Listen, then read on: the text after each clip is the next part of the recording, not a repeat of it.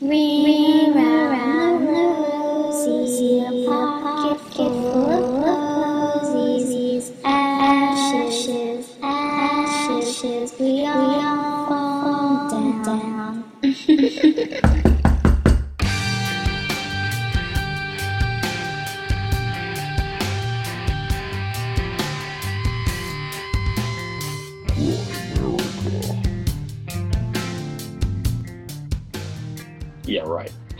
try to be slick with a Tibetan monk? It, it doesn't exactly work.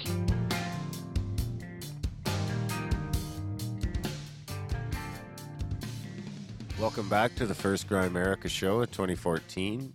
Uh, we're going to be chatting with David Weatherly. We recorded the interview uh, right before Christmas, but um, we're releasing it now, so he's the first of the year. Um, but first, as always, how's it going, Graham? Hey man, pretty good. Welcome back to the igloo. Thank you. It's great. We've redone the studio here. It looks pretty cool. Yeah, it took a couple days, but we got a little more room. We're a little more comfortable. Not like it's a studio. It's just a room really with a couple microphones. Uh, it's a fucking And a studio, desk. bro. It's a studio. Look at this shit. It's it's it's morphing more and more from a bedroom into an actual studio every day. Like Yeah. the the bed from the guest bedroom is now folded uh, is now propped up against the wall With books on it. an extra foot of space, a couple feet of space. So it's definitely migrating into a full studio. Yeah. I'm moving in a few months, so when when uh, uh, when I move house, as they say down under, uh, hopefully we will have a room that's completely devoted to Grimerica Enterprises, It'll be the the Grimerica Igloo. Grimericorp. So, how was your uh, experience in the sensory deprivation float tank? Uh, it was it was good. I suppose it was good. I had fun. About five minutes of it, I think, or maybe ten minutes, I got the real full effect of. Well, not the full effect, but I started to feel the effects where I could actually not really feel myself, I feel my body. The rest of the time, I could feel myself because they told us to cover if we had any, if we might have any scrapes, to cover them with some Vaseline or something, so that the salt doesn't get in there and I totally forgot I had some scrapes on the on the some cuts on the back of my knee, and I hopped in there and I was like, "Holy fuck!" And then I was like, ah, "I can just deal with it." So, That didn't go away. no, and then I just like suffered for like probably five minutes, and I was like, "Okay, I'll just get out." Get the Vaseline out. Yeah, so I had to get out. I had to dry the back of my knee right off so I could get all the salt shit out of there before I put it on. Dried it off, put on the Vaseline, and but my hair was soaked with salt water now. And it's like super salt water, not like ocean salt water. Oh yeah, It's there's like, more hundreds salt of pounds of fucking- Epsom salts. yeah, Yeah. there's more salt than water. And fucking yeah, so then I hop back. I finally get all this shit done. I hop back in the tank, and like it's like just as I'm lying back down, all the fucking salt water that had ran down my fucking forehead, out of my hair, all drips into my eye just as I lie back down. And I was like, ah. And then again, I tried to tough that out for a couple minutes. So I spent like five more minutes in agony. And then I got out, wiped out my eye, and then I was good. I was like, okay, now I'm good. I'm just gonna fucking. So I started trying to do it, and then I was like floating around the tank and like bouncing off this side, and, and then I kind of got into that. Yeah. So I was like pinballing myself around for probably another like ten or fifteen minutes. Did you ever hit it at the top of your head, like against Yeah. the edge of the tank? And it feels weird because uh, all your sort of weight is like hitting on the top of your head. So Yeah. Darren, Darren and I are talking about a, a sensory deprivation float tank that we went to on the weekend. Uh, there's only one in Alberta, actually. This is the only one. Apparently, they just opened a float house in Vancouver with like four or five of these, and it gets uh, on some days of the week it's open 24 hours and it's packed. So, anyways, it's a fully insulated, like saltwater, lukewarm, like uh, body temperature bath, and you put earplugs in and you put the lid down, and you can't see or hear or feel anything in there, basically. And you put uh, earplugs in. Yeah, I said that. Oh, did you? Yeah. It would have been So- cool to have some headphones, Yeah, I was thinking about like some Monroe Institute music while you're in there. but you need waterproof headphones. Yeah, they've got those. Do they? Yeah, they sell them at my gym. So, so um, what did you think of that? Not being a real avid meditator or anything like that. Being alone with your thoughts, not feeling anything but your mind. How was it? Well, like I say, I was playing around after the pain and shit. So by that time, and then finally, I just stood still. And, and when you're moving around, you can still tell you're in water. because you're just kind of splashing around, or not splashing around, but the water's moving, so it's moving up against your body. You can feel it. And then finally, when I got sick of that and I just stood still, that's when it finally got to the point that you can't really feel. But then I think, I'm not sure if I almost like dozed off or didn't doze off, but faded out for a minute there. But it seemed like then it was just the alarm went off and it was time to get the fuck out. Wow. So it sounds like it went by pretty quick for you that hour, Yeah. Well, yeah, for sure. And I was a little late getting in too. So, as usual. yeah. So for I me, run on Indian time, buddy. you belong in Mexico. Yeah, that's it. I think about it. I think about it. So uh, for me, it was kind of the opposite because I uh, had a good start, like the first, let's say, forty-five minutes or fifty minutes, and then I had to go to the bathroom really bad, and I all I could feel was my heart beat in my in my junk. Your junk, your Yeah. junk beat. Yeah, seriously, just boom, boom, boom. So that last ten minutes was really quite irritating, but uh, That's like when you don't want to get out of bed to go for a piss. yeah, kind of. like, fuck it. I almost Fuck got it. out. I was like, should I just just leave early? And then, uh, but there was one point there where I was super comfortable, super relaxed, couldn't feel a thing, and I was playing around with trying to sort of like leave my body. Like, can I expand my consciousness out? And I sort of tried to like leave the room and the city and the country, like kind of like expand my consciousness. And I did feel like a sensation of uh, expansion and then and then contraction afterwards. But of course, I I never made it to actually like any astral travel or anything like that. Yeah, it's too bad it was too last minute for me to track down some good fucking weed brownies or something. Because I, I, I, I had a couple couple tokes before I went in there, but I would have Oh, really, really? yeah, I would have really. tell liked- me that. well, I just I assume that would have been a given, Yeah, kind of. But I really wanted to get a couple of cookies because that's a totally different ride. yeah, but I don't think you want to do that your first time in there. Like it's it's pretty it's pretty weird, don't you think? I don't know. It was just. I was. wa- It would have been cool if I would have been all ripped up. Would have been way easier to just sit there and not move, and easier to t- detach. Right. Definitely, when I'm all when I smoke, I'm definitely a little more ready to go lucid or whatever you'd call it. Well, I'm going to try that again a few times. It's really close to my house, so There you go. I think I'm going to make it a part of my regime practice. once a week, a weekly soak or no, maybe every float, every couple weeks. bi-weekly float, tri-weekly float, quadra-weekly float, monthly float, bi-monthly float, Sure, all the above. all of the above. I like it. Yeah, I'd, I'd definitely try it again. Cool. For sure, definitely. And next time, I'd like to be a little more prepared, like I say. And it'd be. I'd like to look into the waterproof headphones because I definitely like to listen to some, even even if it was just guided meditation or something. Because I don't have any fucking discipline or training, so when I'm in there, I'm just like I say, playing games, bouncing around off the walls. Splashing around Yeah. with salt water in your eyes. Yeah, exactly. So, I, but if I was listening to some fucking didgeridoos and shit, and some fucking lady or trying to tell me to drift off to La La Land, or you know, like that shit we were listening to at Joey's, Yeah, that might help you out a that little might help me out. You know, Cool. get me started. And maybe I'll start meditating. Who knows?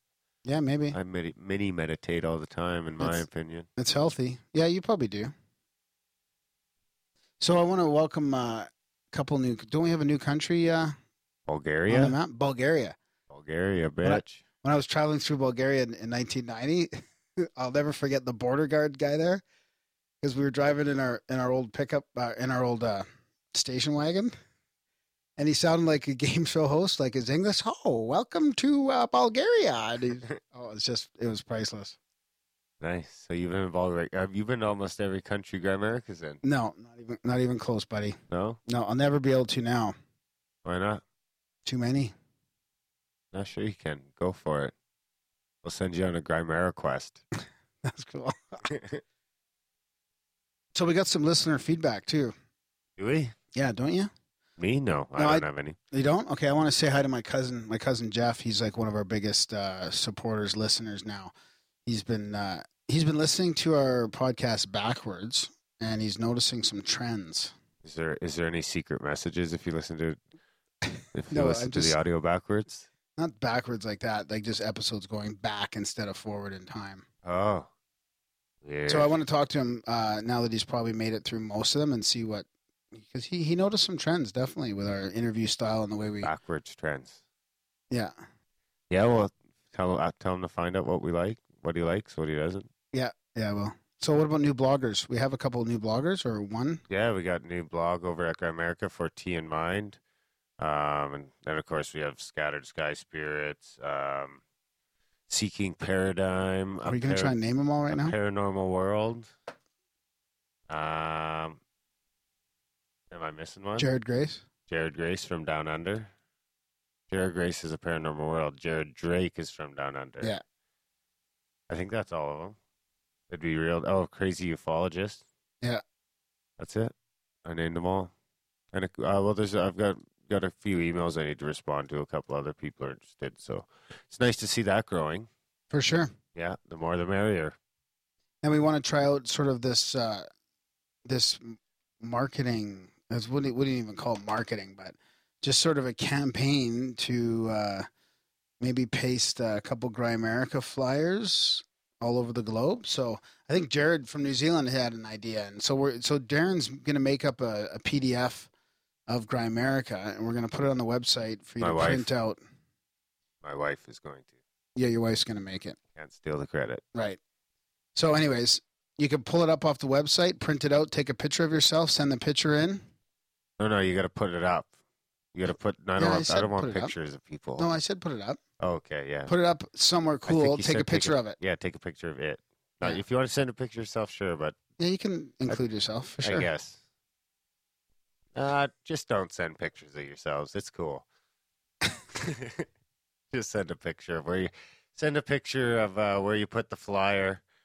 Um, and I think we'll throw them up on the website. Maybe we can vote on them, and the winner will win uh, something cool. We'll think of something cool we can give away as a prize. Yeah, that sounds good. And you can also send the picture if you want to print it out and send it to our PO box. We have a PO box one six zero three three. Oh yeah, that's right. Yeah, the PO box. So yeah, if you don't want to email it, if you want to be original and uh, send it in the mail, it's always cool to get, uh, you know, a, a physical letter in the mail or a postcard. You can go ahead and send it to there. So check out the the website for the PO box too. Yeah, just click on contact and you'll find the PO box and all- the email addresses of myself, Graham, and uh, all the bloggers. Grimerica email addresses are on there as well. And you had a couple books arrive, right? Yeah, I had a couple uh, books arrive from our friends over at Inner Traditions. Uh, the ironically, the ancient giants who ruled America. Uh, this one's by Richard J. Dewhurst. Hey, that was just talked about in our podcast last night. This is our podcast.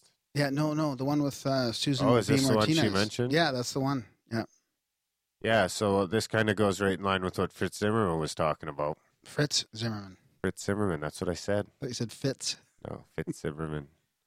So, um, and yeah, that that's uh, fascinating stuff. The Giants again. And yeah, then, so we'll, we'll have to read this, and uh, I don't think we want to do another one on Giants right away, but probably in the you know a couple months we can go back there for sure. It's definitely an interesting subject. yeah, and it seems to be more and more uh, interesting as time goes on, and there's more and more accounts dug up from the past. And then we also got the secret influence of the moon. That's Alien Origins and Occult Powers by Louis Proud. Louis Proud. So that's more. Is that the one like? Is that like moon base shit? Um, I don't know. I haven't even read the thing yet. So, Let's read the back. What's the back say? despite being the most prominent celestial body after the sun, the moon has many qualities that science has yet to explain. Lunar rock samples reveal the moon once had a magnetic field like the Earth, and seismic experiments by NASA suggest the moon is at least partially hollow. Hollow Moon. That's that them fucking the sound that Neil made. Neil and Buzz gonged off the moon. So, anyways, it, that's uh, that's the gist of it. Should be cool. Yeah, we'll uh, give us some time to read those, but that's uh, probably some stuff that'll be coming up, and you know it takes us a while to get through the books and and keep this everything rolling. So, uh, but it's we definitely thank the people over at Inner Inner Traditions for sending them over, and we'll uh, guess to look forward to down the road. Yeah, and then we also want to talk about uh, an idea that THC has started for uh, donations. That's the higher side chats. We had those guys on a couple episodes ago, and they have a, a somewhat donation based uh, uh, program called they call it the Money Bomb. So basically, they give away half of their donations on I think a monthly basis. Yeah, something like that, month to month, uh, or every five episodes or something like that. They're doing it, and uh, basically they're just giving away. Yeah, fifty percent of the donations go to a random person to enter. You either need to make a donation or send a postcard, and that's kind of the model. E- email's a little too simple, but we think if you uh, send a postcard to the thing, you go on the wall, and then you're entered. Uh, for the people that just can't afford it, or if you go there and make a small donation of any size, um, you're entered. And basically, what we'll do is, you know, the, it, it we're gonna wait till. Uh, well, we're not doing it yet. Yeah, this is something we're going to do in the future. Yeah, once we have a, a big enough listening base, we'll probably we'll probably start something like that. yeah, exactly, and it's a way that everybody can kind of win, and we can we can cover some of the the overhead that the podcast seems to increasingly cost. Yeah, yeah, yeah. We don't really like to ask for donations, or I don't really like to ask for donations. But the fact is, this costs us a little bit of money, so we're not in it for the money, but we'd like to eventually cover a portion of our costs at least. Yeah, exactly, and it just opens up po- other possibilities down the road as well.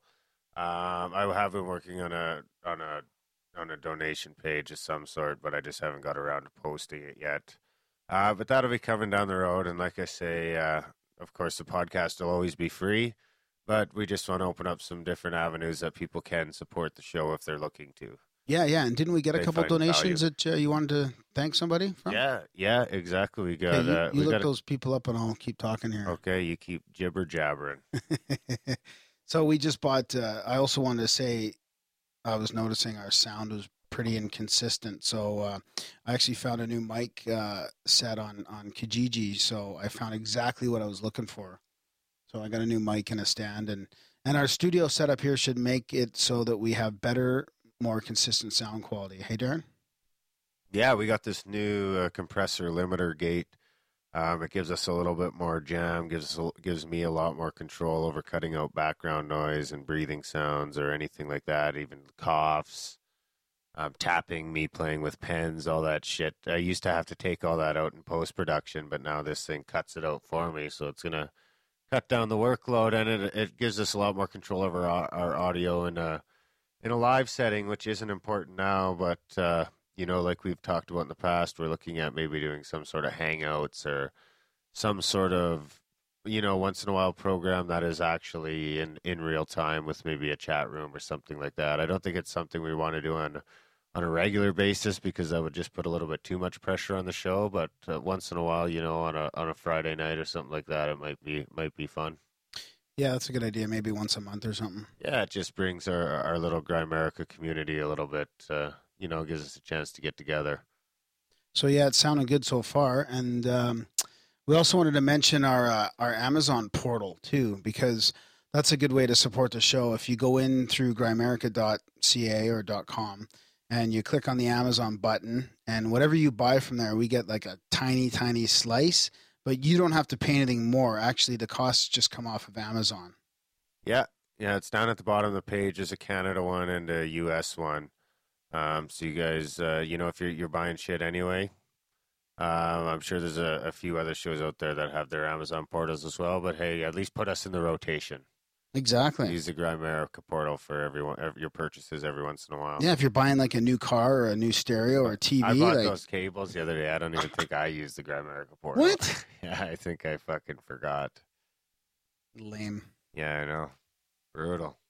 Hey, uh, a new meetup group. Uh, I got an email from a new meetup group in, in Alberta called SAS. Hey, we should. Yeah, okay, yeah. Before we get to that, I looked up. Uh, Oh yeah, yeah, the- so for yeah, uh, last uh, over Christmas we got uh, two donations, um, randomly. One from Jason, um, one from Jason, and one from Justin. So thanks, guys. We appreciate it. Um, actually, the money went into my PayPal account, and it actually covered the the web January's web hosting costs. yeah, perfect. There you go. Yeah, so the show paid for itself. Thanks, guys. We really appreciate it.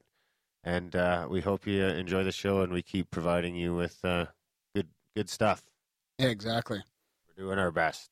Yeah. Or close to our best. Maybe Yeah. not always our best. Yeah, not always, but That sounds terrible to say, but so SAS is a new uh, meetup group in uh, in Alberta. It's called SAS. Southern You're joining a group Alberta- called SAS. Southern Alberta Sasquatch Society. Oh, that's different. So yeah, so because we got to have a Bigfoot episode coming up pretty soon, so I'm, I'm going to join join that group and uh, see what's going on in Alberta. Are you guys going to go on expeditions? I don't know, maybe. Do you want to come? No, I just go camping. I don't need to go camping with strangers and spooking each other, unless there's night vision goggles Or mushrooms? or mushrooms. I don't want to go eat mushrooms with strangers either. Maybe it could turn out to be a good time, or it could just turn out to be fucking me hiding out in the woods all night. Because that happens Oh yeah, no, I know. all the time. Yeah. So we want to mention uh, we have uh, Daniele Bolelli booked. He's uh, got the podcast, The Drunken Taoist. So we want to give everybody uh, a little bit of notice if they want to tweet questions or email questions for him because he's a he's a fascinating guy and he's got a real really cool podcast. When's he on, uh, Darren? Uh, the interview is going to be the 21st, 21st of January. Okay, so coming up pretty quick here, like two weeks. Yeah, yeah, Yeah. So you guys should have uh, uh, fair notice. Usually we never give you guys enough notice, but this time I think you guys should have at least a week or so um, to get us some questions in. The episode probably won't come out for a week or a week and a half after the interview, but the date of the interview is the 21st, so that's when we'll need the questions in by. Yeah, cool. Other than that, we got our uh, our chat with uh, David Weatherly coming up here. D Dub, D Dub, the master storyteller. master storyteller. Yeah, it was a great episode, great chat. Uh, you know, I met Dave at Paradigm Symposium in 2012. Yeah. uh, 2012, and uh, it was the first time I really ever heard of Black Eyed Kids, but they were spooky as fuck. And then uh, he's a real super nice guy. You know, we ended up we were able to hang out with him a bit there on the last night. I hung out with him for a little while and had a beer with him, and he's just a real cool cat. Yeah, yeah, great. I can't wait to chat with him again too. And we'll probably see him at Paradigm 2014 if, if we go. All right, so enjoy the uh, the episode, and we'll uh, see you on the other side.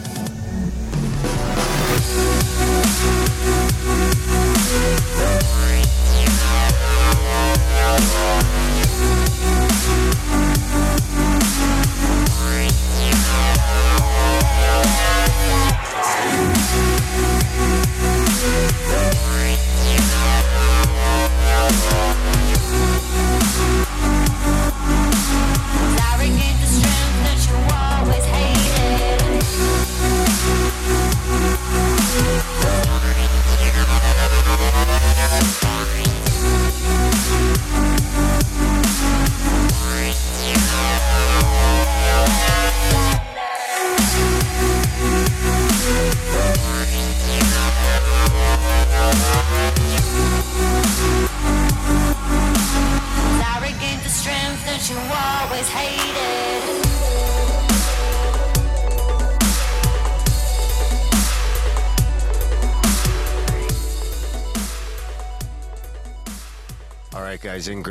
America tonight, we're going to be chatting with David Weatherly, uh, speaker at Paradigm Symposium the last couple of years, and uh, and a renowned author and researcher. But first, as always, how's it going tonight, Graham?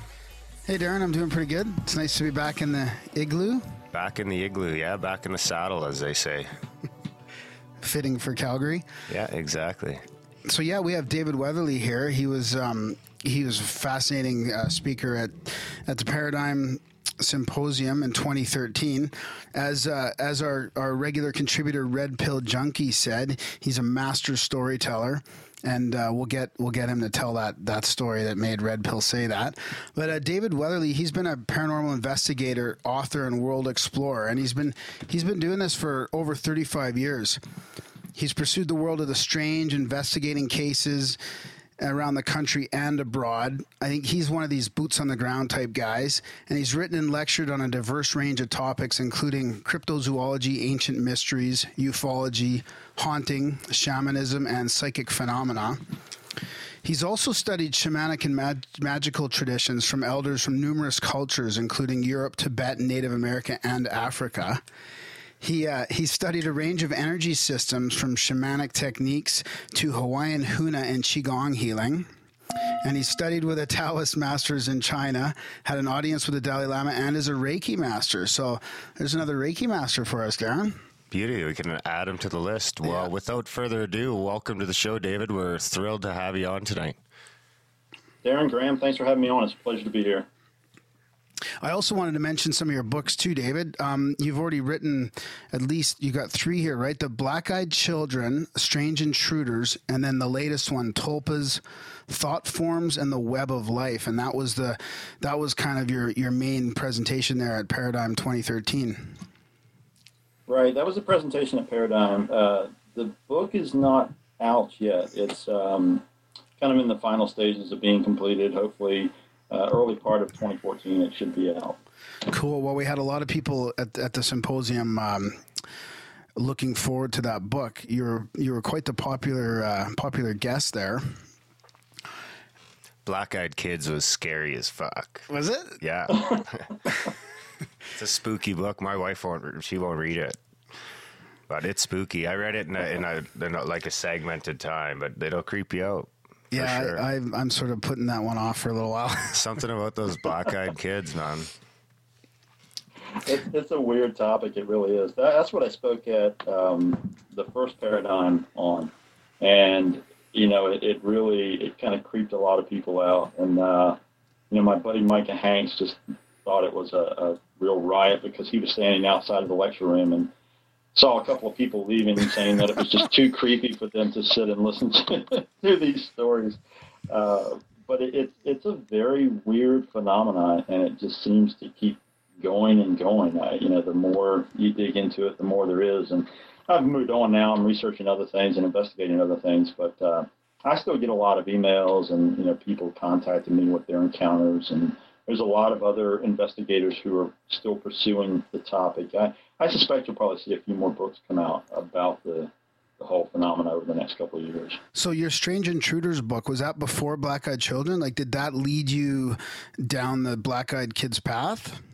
Actually, no. It, it's kind of an interesting story because I started writing a book that addressed the whole range of different entity encounters. You know, it's strange intruders uh, is where that title came from. But what happened was when I was working on that book, I started having so many of these black-eyed kid encounters come up, and, and when I really started to dig in that phenomena, uh, dig into it more for the the section of the book, I realized, God, there's there's so much here. This is a whole book on its own, and you know, it's the artistic thing kind of takes over, and, and you know, the the creative energy drives in a different direction, and uh, it just turned out that no, I, need to do a whole book about this because the weird thing about that phenomenon, and Darren, I know you've read the book, so you'll you'll know what I'm talking about. There's so many different types of uh, things that you can you know link it to, and it's weird because you could argue that they're something demonic. You can argue that they're alien. Uh, you can just go down a lot of paths with these things, and uh, that's kind of what I did with the Black Eyed Children book. So what I did was later on, I went back and readdressed some of the material that I still had, kind of hovering around for the second book, which was Strange Intruders. Uh, Strange Intruders just came out this past fall. Oh, right. Okay. That's that's interesting. Yeah, it was great because it's it's broken up into I think like 20, 23 or twenty four chapters, so they're nice and short. You know, you can read them in kind of short bursts. Because I, I, it's hard to leave a book for me. If I start leaving a book and it's not on a chapter, I get myself in all kinds of trouble. What do you mean? Right. I just kind of get lost in you know where I am, and Oh, okay. then I end up just going back to the start of the chapter anyway.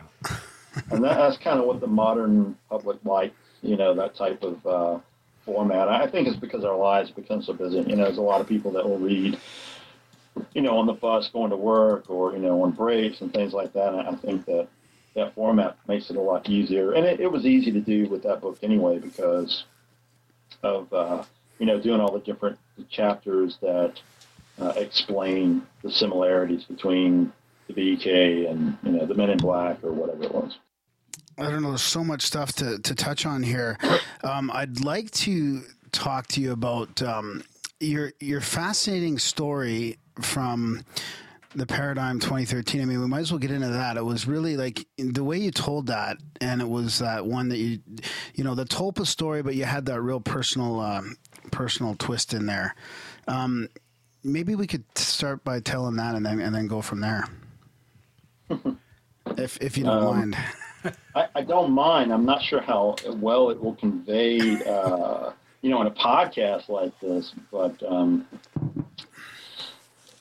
essentially, you know, the, first of all, the term tulpa is Tibetan, and it essentially translates loosely in, in the Western tongue as thought form or uh, energy being. It, it's a, a living physical creature, whether it's a human or an animal, that is created from pure thought. Now, the story that you heard me tell Graham in the lecture was sort of what got me into the whole world of, of the idea of tulpas and, and you know the origin of this. And uh, what happened for me on a personal level was I was living in the Washington D.C. metro area, and I got a call one evening from this friend of mine. He wanted me to uh, join him at a party that was being hosted by the Indian Embassy, and you know, not uh, not wanting him to go by himself, and, and you know, not being able to quite turn down when I heard there was an open bar and, and free food. You know, I was like, okay, uh, yeah, I have to do this. So, um, you know, I, I got ready and joined him, and you know, we went to this uh, lavish party uh, that was being hosted by by the embassy people, and you know, lots of food and drinks, and, and really fascinating people. Quite honestly, um, you know, DC is such a melting pot, and I really uh, enjoyed a lot of things about living there. One of them was being able to interact with a lot of different cultures and learn a lot of different things because my interests at the time you know, it was all the paranormal field, but it was also a lot of different uh, tribal teachings, shamanic traditions, and so forth. So I'm at this party, you know, with all these uh, uh, wide range of people, and they're mingling about, and so am I. I'm meeting people, you know, from India and from other parts of the world. And uh, somewhere in the course of the evening, I noticed that uh, these three men enter the room. The two of them are, tr- are dressed as uh, Tibetan monks. And the third one is clearly Tibetan. He's, he's kind of short. He's much older. He's wearing what I identified at the time as uh, must just be tribal Tibetan clothing, uh, just village clothing. So, of course, I, I, my interest was immediately in a, uh, spiked, and I thought, wow, I'd like to get to talk to these guys. I hadn't really had a chance to interact with any Tibetan monks, and had a lot of questions and, and you know wanted to explore that avenue some. So uh, as the party sort of wore on, I, I found that each time I was kind of not engaged in a conversation, uh, they were busy. They were talking to people, and, and vice versa, and it just never quite synchronized, you know. And finally, a little bit later in the evening, I you know, finally was free and, and walking around. Some of the people had left by then, and I searched all over and I couldn't find these guys. I thought, gosh, they, must have left, missed my opportunity. And I thought, well, okay, you know, maybe maybe another time. So, you know, I started circulating, and, and my friend and I decided to leave, and uh, I was kind of saying goodbye and, and kind of having that final contact with a few people I'd interact with in the night, and um, I turned around to leave, and all of a sudden, standing right there is this elderly Tibetan guy, and, and I swear, if I'd taken, you know, another step forward, I, I just would have body slammed him. He was that close, and uh, how in the world he had just come up behind me in complete silence? It was kind of baffling itself. And uh, so here's this little Tibetan guy, and he's standing there, and he, you know, I'm a tall guy, I'm just over six foot, and, and he's real short, and he's just kind of smiling up at me. And, uh, you know, so when I, I recovered from the shock of seeing him standing there, I was like, oh, wow. And so I introduced myself and, and uh, you know, greeted him. And there's nothing. This guy just stands there smiling. So there's kind of an awkward pause, you know, I'm thinking, okay. Uh, then I tried, I know a little bit of Chinese. So I tried greeting him in Chinese because a lot of these guys do speak uh, Cantonese at least. And uh, so I tried that, and there's still no response. This guy's still just standing there smiling at me. So now there's this, you know, awkward, like, you know, what the hell do you do with this? it's like, okay. Um, and there's a little Tibetan guy smiling at me, and, and you know, it, literally, really, it was probably just a few seconds that passed by. But it's one of those moments that seems longer than it really is. Uh, and all of a sudden, uh, this guy says, Ah, I am looking for you. You help refugees. And he takes, uh, he shoves this piece of paper in my hand. he says, uh, You'll be here tomorrow morning, 6 a.m. he turns around and he walks away. And that's it. You know, and I'm standing here thinking, this is, you know, this is okay. what do I do with this? You know, I look at the, the paper as an address, you know, I'm thinking, geez. Now, honestly, I, I'm, I'm more shocked at the idea of being somewhere at 6 a.m. in the morning because weird incidents like this, they happen to me all, all the time. You know, my whole life they've, they've happened to me. So I'm not overly surprised by, by the encounter. I'm thinking, oh, geez, know, I, I get home that night, I'm thinking 6 a.m. to get somewhere, you know, all the way down. Turned out to be in Georgetown. Hmm. Um, and, you know, from where I lived at the time, I'm thinking, oh my God, I've got to get up so early to, you know, to be at this location. But of course, you know, the, the curiosity won out over the, the idea of, uh, of sleep and, you know, the next morning. So, you know, I, so I make it down to this address. It turns out to be in Georgetown, as I said. Now, for anyone who doesn't know the area, Georgetown is like the posh, you know, one of the upper scale areas of, of D.C. The houses are extremely expensive and mostly occupied by politicians and lawyers and doctors, you know. Um, so I, I'm walking along the street and, you know, along the brownstones looking at the numbers. And before I even reach it, I, know which one it is because rolling out into the street is the sound of this Tibetan chanting. and I had to stand and laugh for a moment, thinking, God, I bet the lawyer next door loves this. you know, because uh, a lot of the, the people who live there are kind of snooty, you know, and, and I go up to this brownstone. I get to the door, and this, this Tibetan guy greets me at the door ushers me through a room full of monks who are all sitting there doing their, their chanting and, and into this uh, kitchen area. And there's the elderly gentleman I had met at the party. And, um, you know, I, I'll kind of skip some things here because it, not to bore you guys, but essentially, you know, I sit down and start interacting with this guy, and I learned that his name was uh, Tenzin, and he was actually a, a Bon shaman. Now, Bon shamanism is the native shamanic tradition of Tibet. And in a lot of ways, it has sort of melded together with Tibetan Buddhism.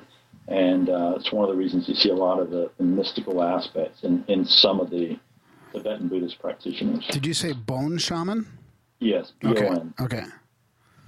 So, uh, you know, this gentleman, he, he essentially says that he had had a dream and, you know, knew the people that would help him in this project that he was working on. And, and I was one of the faces that he recognized from that. So that's why he had sort of summoned me there. And, and the, the whole quote project that was going on was that, uh, you know, they were helping Tibetan refugees uh, essentially relocate, uh, first get out of Tibet and then relocate to, to really different parts of the world. A lot of them ended up going to Europe, some to Canada, uh, different parts of the United States. And um, without getting into any of the, the history aspect of it, essentially it was because, you know, the Chinese had invaded Tibet in the Mhm. 50s. And over the course of, of time, the Chinese military had become more and more repressive on the uh, Tibetan people. So the Tibetan government in exile actually uh, lived in India. And that's why these Tibetans were at the uh, party hosted by the Indian embassy. And, uh, you know, the, the Indian government has always been very helpful to the Tibetan government in exile. So, uh, you know, essentially what was going on was all these people would come in and you know, once I, I found out what was going on, I, I started helping these guys, and it, it got to be this routine where you know this bus would roll up in front of this brownstone in Georgetown, and out would come all these Tibetans who would file into the home, and you know we would we would go to work, uh, you know, arranging travel for them, arranging host families, a whole wide range of other things. Now, to get to the whole purpose behind this uh, this story, um, what happened was during the course of my time working with these guys, uh, there were you know this set of monks that uh, Tenzin was with, and, and they all worked at this project, and, and I kind of tried to make it a point during my time with them to to make personal contact with each one of these guys. Some of them spoke English, some of them spoke a little bit of English, some of them spoke a little Chinese, uh, some of them none at all. But you know, with with the ones that only spoke Tibetan, I would just kind of, you know, use hand gestures. And you you know, you communicate however you can. hmm So I was able to connect with each one of these guys over time, except for one young monk who just sort of seemed to snub me. He, you know, he wouldn't um, he wouldn't acknowledge me. I tried to bring him tea. You know, he, he would just turn and walk away. And uh, two or three incidents happened, and finally I thought I, I must have done something. I must have offended this guy. So I went to Tenzin when I had the chance, and I said, you know, I, I think uh, I, I think I've offended this monk. I'm really, you know, puzzled, and I want to fix this, you know. And of course, the old man, he's, he's smiling. He says, no, no offense. And uh, I said, no, no, I, I really think I have because, you know, he, he won't, he won't speak. He won't say anything. Uh, no, no, no, he is a tulpa. so, you know, I'm standing there and I'm thinking, tulpa, you know, I'm trying to place the word. And, you know, he, he says again, you know, he says, Tulpa. He says, you know, Tulpa. now, we've all had these moments. You're gonna pretend. You know, the ego of youth takes over. You know, what, what I really could have said or should have said was, no, I, I'm not quite clear. Can you explain? No. what I had to say was, oh, yeah, oh. yeah. Topa. So, of course, you know, Tenzin smiles still and says, oh, good. And he strolls out of the room, leaving me standing there thinking, what in the heck is a tulpa? and, you know, I I have to preface this with people and say, look, you know, remember, this was not the age of smartphones. you know, I didn't have Google at hand to, to quickly, you know, see what Wikipedia had to say a tulpa was. I had no idea. So, it drove me nuts the rest of the day. I'm thinking, all right. Know, finally, I get home that evening, and I had a pretty extensive library even then. Had a lot of books on Eastern traditions. I'm, I'm going. I swear, I go every one of them that night, trying to find that bloody word. Not in a one of them. And I think, and it's nagging at me because I know I've heard it before. I just know I have, but I just can't place it.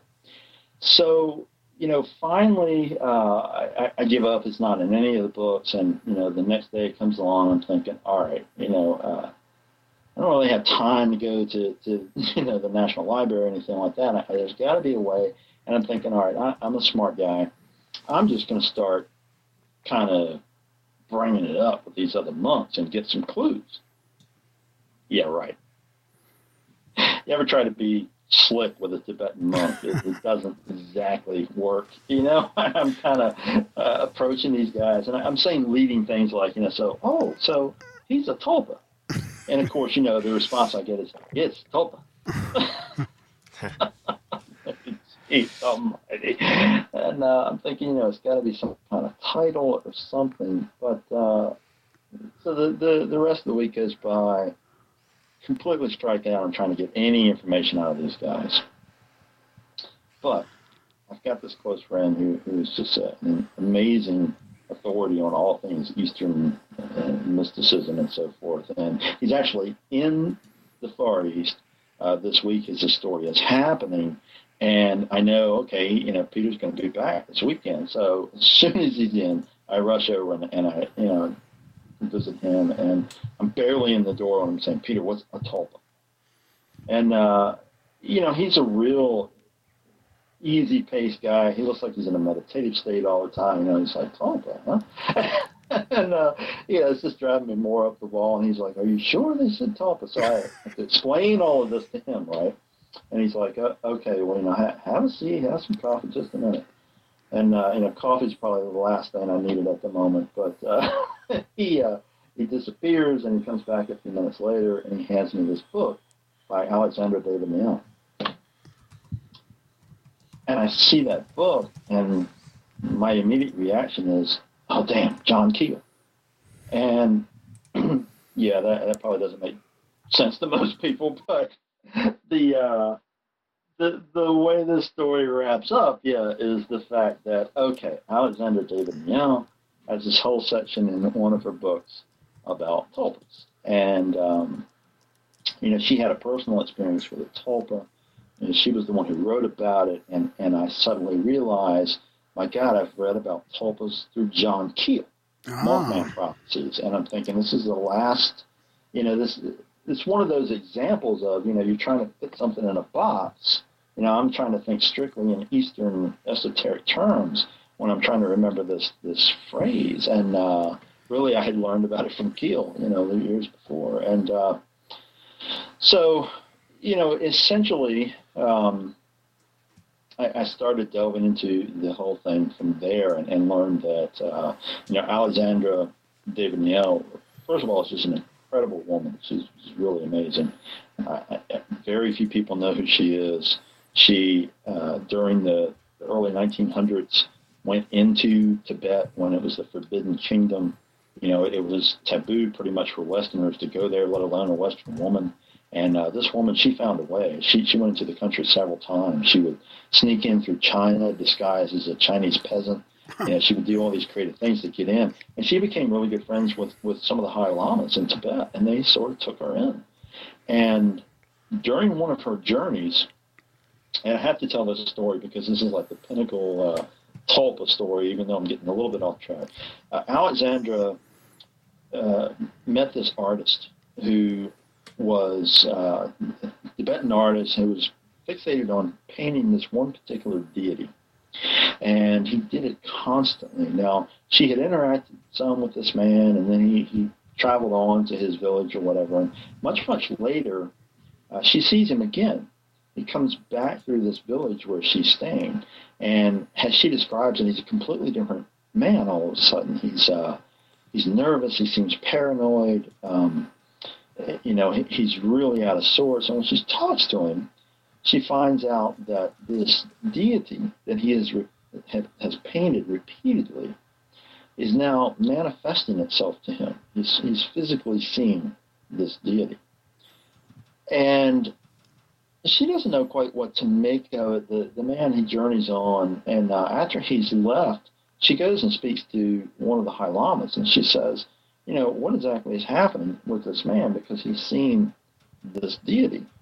And the Lama says, oh, that's a tulpa. and this Lama explains that in the ancient ways, there is a process that a person, a being, can be created from pure thought. Now, she's a little bit dubious about this, and she's like, okay, well, you know, what's, I, I want to know about this. I want to learn the process. Well, amazingly, they agree to teach it to her. So they teach her process. They tell her how to do it. So being a Westerner, uh, Alexander decides that she's not going to focus on anything that's strictly Tibetan because she doesn't want to be influenced unduly. So what she decides to do is to start her meditations and this, this ritual practice by focusing on the image of this jolly old monk. So, you know, think in terms of like friar type. hmm So she's visualizing this this jolly Western monk who has the process unfolds that she as she follows the, the instructions from the lamas, she begins to see this monk in her hut. And he begins to take on, you know, more and more form. Now, at, first, he appears to be just some, you know, almost like an apparition. It becomes more and more solidified. Well, Alexandra goes um, on a, a journey with a large group of Tibetans, and they break this camp and they leave. They're traveling, you know, across the, the wilderness. And as they're traveling, other people in the party begin to see this monk. so he has become a physical walk, you know, he's walking around, he's interacting, he's as a living being. But something happens during the course of this journey. The energy of the monk changes. And she says that where he was jolly and smiling before, now he, he has a, a sinister air about him. He sort of leers at her. He, uh, he begins to frighten her. Huh. So she has to go back to the lamas. And she says, you know, she explains the situation. And uh, this is typical of Tibetans. You know, you, you really, with a lot of elders actually, you really have to know what questions to ask. And you have to make sure you ask every damn question you can think of because, you know, if you don't ask directly and, and really go into it, they're not going to tell you. No, you're not this getting the in, with in-depth answers. Yeah. Exactly. So, you know, uh, they say, oh, yes, Tulpa can take on its own life and its own purposes. It can start manifesting its own intent.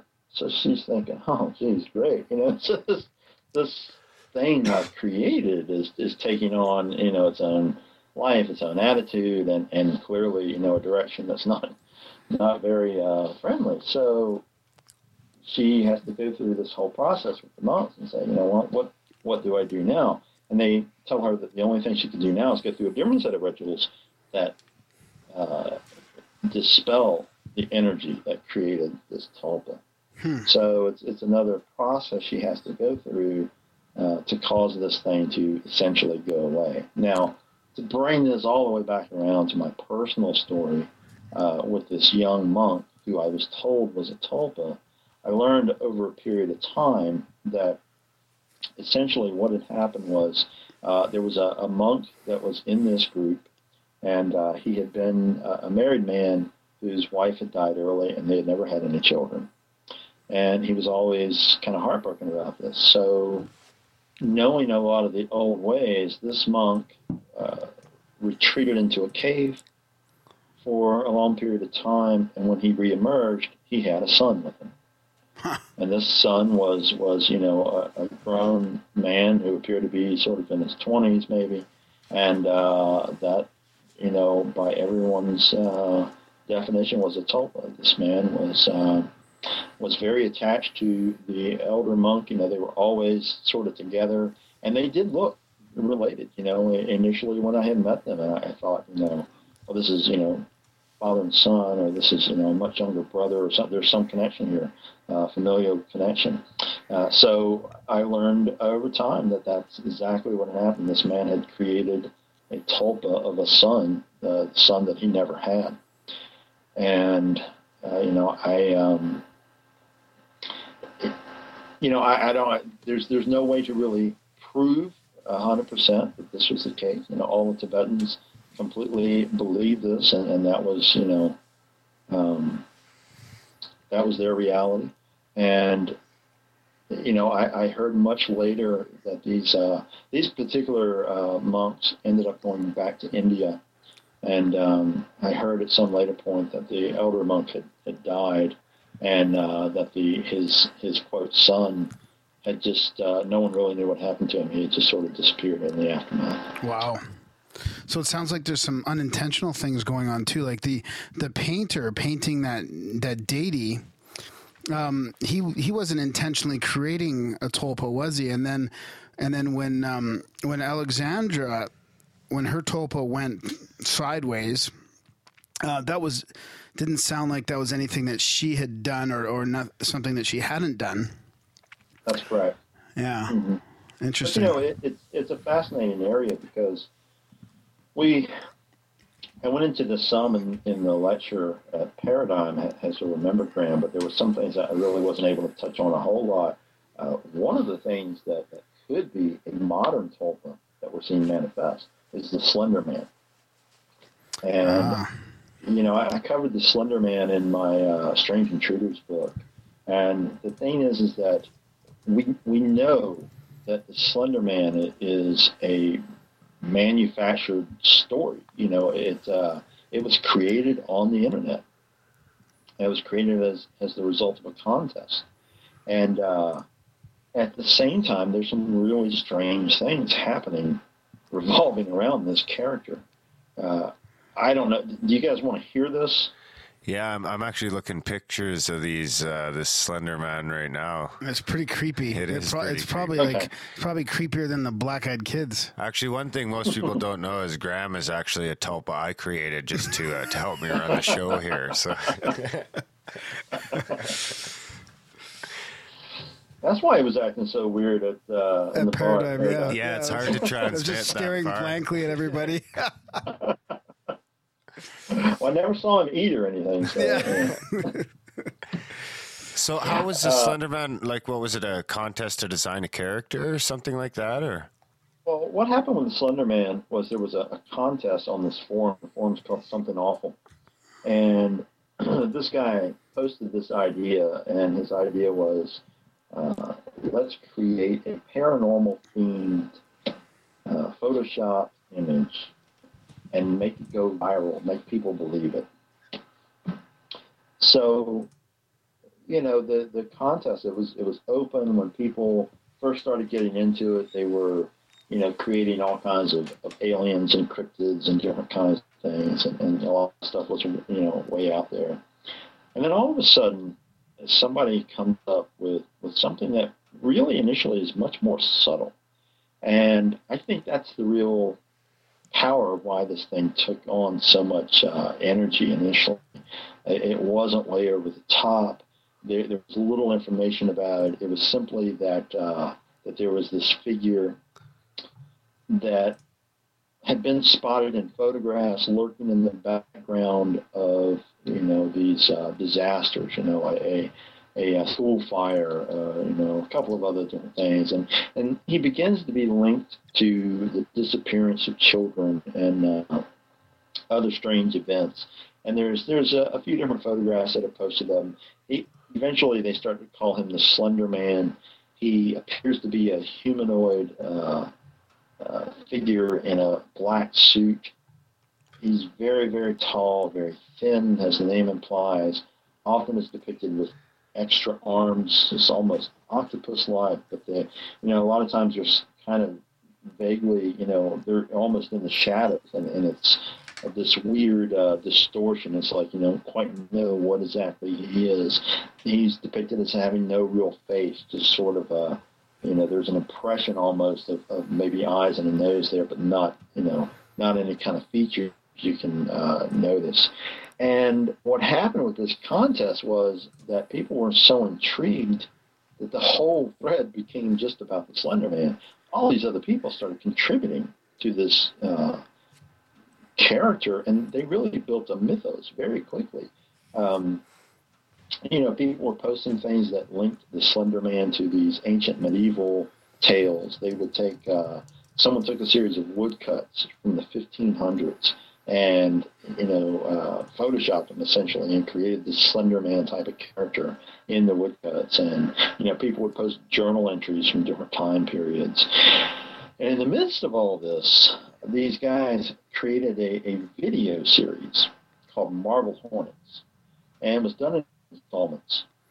And without really going too much into it, the, the gist of the storyline was that this group of people, they were filming a, a, a college uh, document or a college film. And uh, it was all about this producer's, you know, hometown. And supposedly this guy suddenly stopped working on the movie and told everybody to go away. And his friend, who's narrating the series, goes and talks to this guy and says, you know, what is it? What's wrong? And you know, there's implication that this creature, this something, was lurking in the background and stalking this man, and, and he he gives this. Uh, the producer gives his friend all this video footage and says, "Take it away, or I'm going to burn it. I don't want to see it again." So there's this whole story that unfolds with this guy trying to find the Slender Man, and then he disappears, and it's. Uh, it's you know it's incredibly uh, good you know tense quality for what they were doing but something really curious happened in the midst of all of this unfolding the slender man idea did start to go somewhat viral on the internet but independently people started to report encounters with this thing so coast to coast am one night gets a frantic call you know from someone who swears they've encountered the Slender Man. Uh, other reports start to come in to various different sources, and even to this day, you can talk to people. I've talked to people who are absolutely 100% convinced that the Slender Man is real. He was not created on the internet. That was just, uh, you know, people sort of um, telling stories about, about something that already existed. So, you know, people are seeing this thing and, and reporting encounters with it, and it, it becomes very bizarre. Now, you know, we can kind of go down the rabbit hole and go several directions with this thing because it could indeed be a tulpa that's being created by this, you know, large group consciousness uh, focusing. Yeah, by know, mass on- hysteria type Yeah, sort well, of thing. now we've got mass consciousness, you know, focused on the idea that this thing really exists. And, and and fear is a very powerful energy and motivator. And that's, you know, what this thing really the whole thing around this guy, it's it's fear, it's terror. Similar to the Millennium Falcon at the bottom of the Baltic Sea that we created. Right. so, you know, it could be that that's happening. There's another possibility. And the other possibility is that, you know, this may be the result of some other entity, you know, whether it's a, a interdimensional entity, whether it's a spirit, um, you know, whether it's a jinn, uh, I mean, who knows? It could be some other consciousness that is taking advantage of the fact that some people are focusing on the reality of this thing and Ah. using that as a vessel to manifest. Oh, that's interesting. Maybe it makes the veil a little thinner. Sure, absolutely.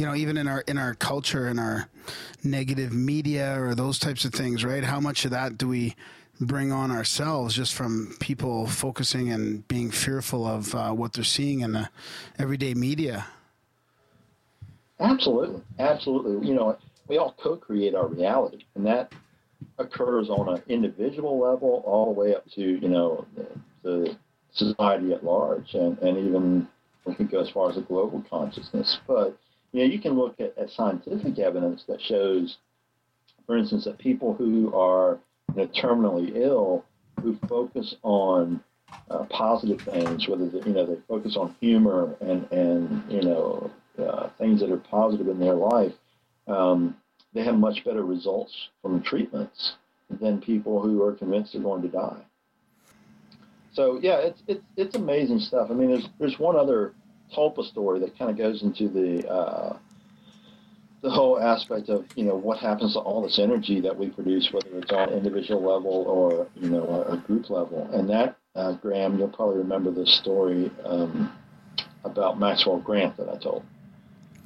Okay. Uh, yeah, this is back to John Keel again. Uh, John Keel was called to investigate a supposed haunted house in Greenwich. And when he went to the location, the family living in this house reported that they were seeing this apparition that uh, was, was kind of scaring them. It appeared to be wearing a large black cloak and this large black hat, you know, slouched hat and uh, was doing strange things around their home. And, and Keel, when he started looking at the case, he went back and looked at, at the history of the house, and he realized that the house had been owned by Walter Gibson. Now, Walter Gibson wrote under the pen name Maxwell Grant, and he was the guy who created The Shadow. The Ah, I remember Now- this now yeah Here's here's what's what's absolutely mind-boggling about this. Walter Gibson he he wrote over two million words a year. This man wrote two complete shadow novels per month, sitting in that house. Imagine if him and Nick got together. Uh, yeah. Oh my God. there'd be there'd be no paper for anyone else to print a book. I think I can tell you. But you know, it, it's for anybody who's a writer, that's mind-boggling, or or any kind of artist, really. You know, um, now these these aren't you know Stephen King length novels. You know, at the time, those were probably oh 150 200 pages you know per novel. But that's still it's phenomenal. I'm, I mean he was writing you know two complete novels a month. He was writing short stories. He was writing articles. And uh, gibson you know he, he did it all in that house. So you know he's sitting in this house for all these years cranking out this material about the shadow and all that creative energy seems to have left some kind of residual trace energy, you know, almost an entity, because the spirit these people are, are seeing, it matches the description of the shadow. Hmm. So, you know, all this amazing energy that, that um, Gibson poured out, there it is in that confined space. And it, it's possibly, you know, became something on its own. The Shadow is a good guy, though, right? That's correct. Yeah, I until, mean, he until he takes over his own personality. yeah.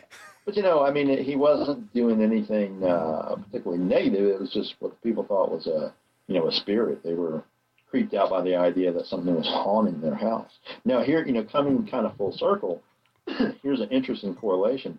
The the shadow, when you really start reading a lot of the material, you know, he had this power to cloud men's minds. Now, the To, origin of the shadow cloud, is that he cloud or plow? cloud Plow. cloud cloud men's minds Okay. to, uh, create this sort of hypnotic effect and and he had all these different sort of mental powers that he learned guess where in the far east Huh. Interesting. So, uh, since you've been researching these tulpas and you've been on this this little journey, is there is there more and more coming up for you? Like, your your book's going to come out soon. Are you or do you keep sort of adding to it as you go along here? with the tulpa book in particular you know it, it's been kind of a bear to conquer this book because there really is just so much material and uh, to try to keep it focused and, and sort of get the point across and you know help people understand one what these things are all about you know the potential and, and hopefully help people think a little bit about what we can you know create in our lives and, and on a larger scale with things like the slender man you know do we really want to create negative uh, thought forms and, and energies like that? Or or do we want to create positive things? Um, so you know I, I think that at this point the book is pretty well defined for what it's going to cover.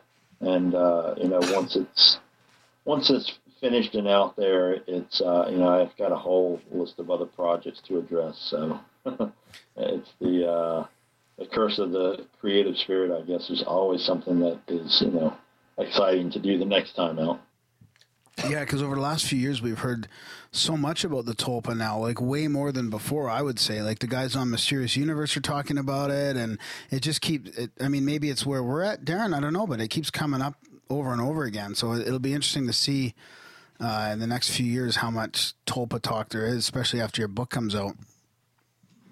Yeah, and it's something, you know, it cycles around uh, periodically because, as we've mentioned, Keel talked about it. Uh, you know, much later, Loren Coleman uh, wrote some about tulpas. Um, so, you know, you, you find every once in a while, it seems somebody comes up and addresses the possibility that a lot of the things that people are experiencing are the result of, of tulpas. You know, people have suggested that UFOs, for instance, are tulpas. Um, you know, there's been suggestions that things like Sasquatch are, are the result of uh, tulpas. You know, this energy that gets built up and, and focused somehow, somewhere. And, you know, this idea that if people are out looking for something, trying to spot a, a Sasquatch or UFO or whatever, then they're going to help manifest it into reality, at least for a brief time. So it, it's an idea that gets addressed every once in a while. And uh, at the same time, nobody's really done a full, you know, exploration of some of the origins and everything uh, connected to it. And that's that's where I'm hoping, you know, this book will fill that void.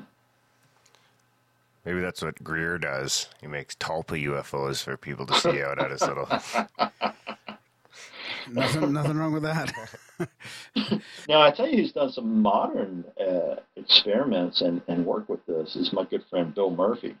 A lot of people might recognize that name. Uh, Bill was on Fact or Faked on Sci-Fi, but he actually it's not just a TV star guy. He he was uh, you know someone who had a, a good solid background in, in field investigation prior to being on a television show, and he's also uh, you know he's, he's got an incredibly scientific mind and has delved into a lot of different alternative things. And he's done some really interesting experiments. Uh, i i uh, participated with him on an experiment he did in california and essentially a tulpa was created uh, at least the, the a ghost uh, appears to have been created because in, in the unfolding of this experiment, uh, an image was captured that, that no one has been able to debunk. Uh, crime scene investigators have looked at this and tried to recreate it, and they can't do it. And it's just it's a, it's a really fascinating. It's called the Pearl experiment. The Pearl And, Can I uh, experiment. look at it right now? And, and Bill actually Bill actually has a DVD coming out that talks all about the Pearl experiment. And uh, if you um, if you go on his site, I think he's got the promo image up for it, and uh, it's amazing. It, it appears to be a, a woman in a green dress uh, that was caught, you know, in this photograph, and uh, it's the result of this experiment. There's there's no historical record. Uh, this this this woman didn't exist prior to this experiment. What's the website? Well, it's It the, is, Pearl- uh, the Pearl Go, experiment. his website is Ghost Town TV. Oh yeah, yeah, I got it here. I got it. Ooh, I want to see if I can see this picture. So speaking of like field investigators, I was just talking to Chase Kloetzke tonight, and and she was saying you're one of her favorite guests too, and and um, she and uh, many others would consider you one of the best like boots on the ground kind of field uh, investigators. And is that something that you you always try and uh, oh there's the there's the picture, yeah. Wow, that's quite a defined picture. I've seen that somewhere before. Yeah, the Pearl. We're just looking at the Pearl experiment here. Yeah, that's pretty amazing Yeah, stuff. be careful what you wish for. Yeah, see? right. Cool. Hmm. So when's that DVD coming out?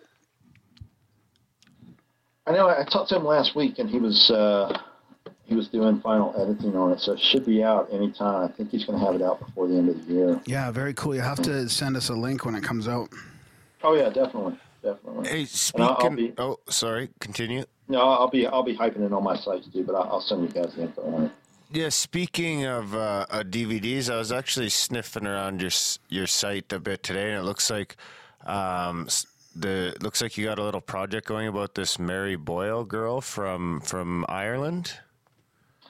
Yeah, that's a that's a case I've worked on on and off with uh, another close friend of mine, Barry Fitzgerald, and it, it is a uh, it's Ireland's um, youngest uh, missing person that's never been solved, and uh, it, it's really it's a weird weird case. Uh, you know, on the surface, it looks like a, a fairly normal quote disappearance, but um, there seems to be something more to it the more we've investigated. This is in 1977. This is a very rural area of Ireland, and it's in uh, County Donegal.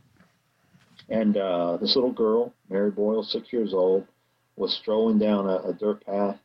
She was uh, just a little bit behind a, a relative who was uh, carrying a, a ladder, and she just vanished. She just completely disappeared.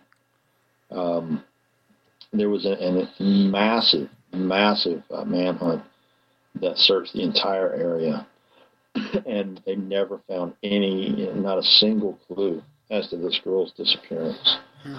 And um, you know, it's uh, Ireland is, is a land of mystery anyway, and when you look at some of these strange cases and, and some of the, the legends that surround the region where these things happen, it becomes quite intriguing. So there's there's sort of two sides to it. There's the whole mystery, and then of course there's the, the tragedy of this little girl disappearing and the family, you know, suffering for you know all these years and never knowing exactly what happened to this girl. Hmm. I spent three months in Ireland back in 90, 90 and 91, and I, I wish I would have been more into all this stuff then. I could have really, really kind of lurked around there. WestJet flies to Dublin now. Oh, yeah, I, I just got back. Um, it's because I, I went, uh, we went right after Paradigm, and uh, yeah, it's, I, I can't get enough of the place. oh, is I- that I so? Is that where you went? bit. That's where you just went recently? Is Ireland? Uh, that's my most recent trip. Yeah. Wow. Yeah, and I've got uh, lining stuff up for next year right now, but I, I was I was uh, all over the place this past year, traveled quite a bit, and uh, I know we we were talking off air before this started, you know, about uh, that I was on Easter Island over the summer. Yeah, I was just going to ask you about that. Did you meet the Grimerica Moe there? RPA drew him, and I, I think we almost got enough RPJ. Sorry, and I think we've almost got enough enough listeners out there now that maybe there's a Tulpa Grimerica uh, Maui somewhere on Moai somewhere on Easter Island. Darren, we keep pronouncing it like the Hawaiian Islands, but it's it's Moai. It's Moai, right? Moai, Hawaii. Moai. Okay. Yeah, Moai. Mau- Maui's an island in Hawaii. Well, that sounds all right too. So that, yeah. E- either way, it sounds like you're trying to get away to somewhere tropical. Yeah. Yeah, well, just last week here was about minus like 35 here, so Celsius. So Honestly, I can't blame you then. usually around around these this time of year is when you start dreaming of beaches and and things of the sort. Yeah.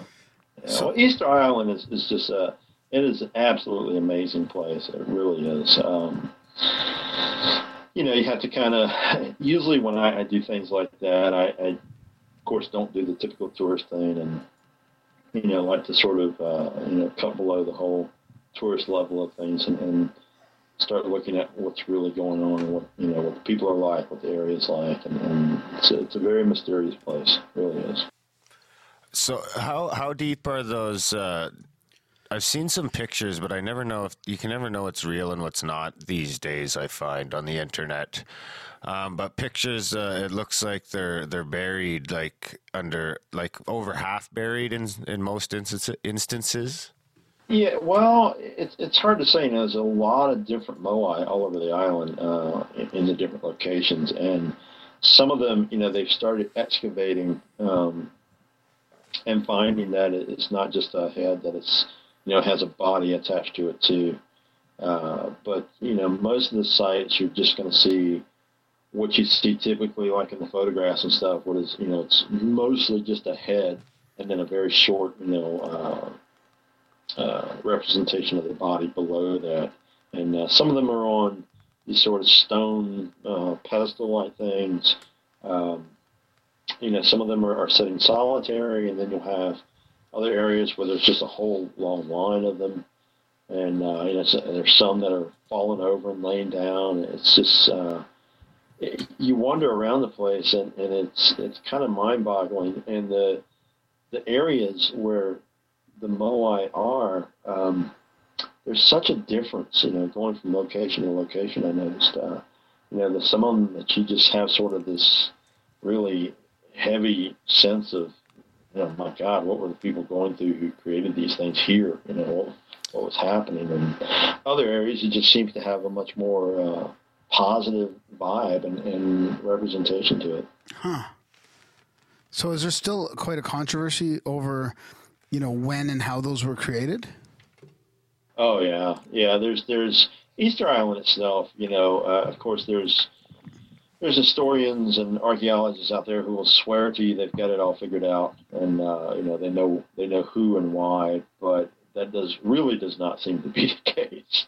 And uh, you know, there's just uh, there's there's so little evidence really when it comes down to it to to really explain. And of course, the natives, you know, were, were pretty much wiped out because the uh, the natives of East the Rapa Nui, you know, they were sold off to slavery, and there are people on the island who have tried to revitalize the Rapa Nui traditions, but it, it's very difficult. And when you see things, you know, like there's a, a huge production, kind of several productions that are, you know, titled like the cultural ballet or the, you know, the, uh, you know the the different dances and so forth and uh, you go and see these guys and it really it looks like you're watching something that is Hawaiian or Tahitian and things like that so they've I, I talked to some of the natives there and they were quite honest with me and said you know we've we've had to recreate a lot of this uh, from other you know Polynesian traditions and uh, you know taking ideas here and there from different islands in the Pacific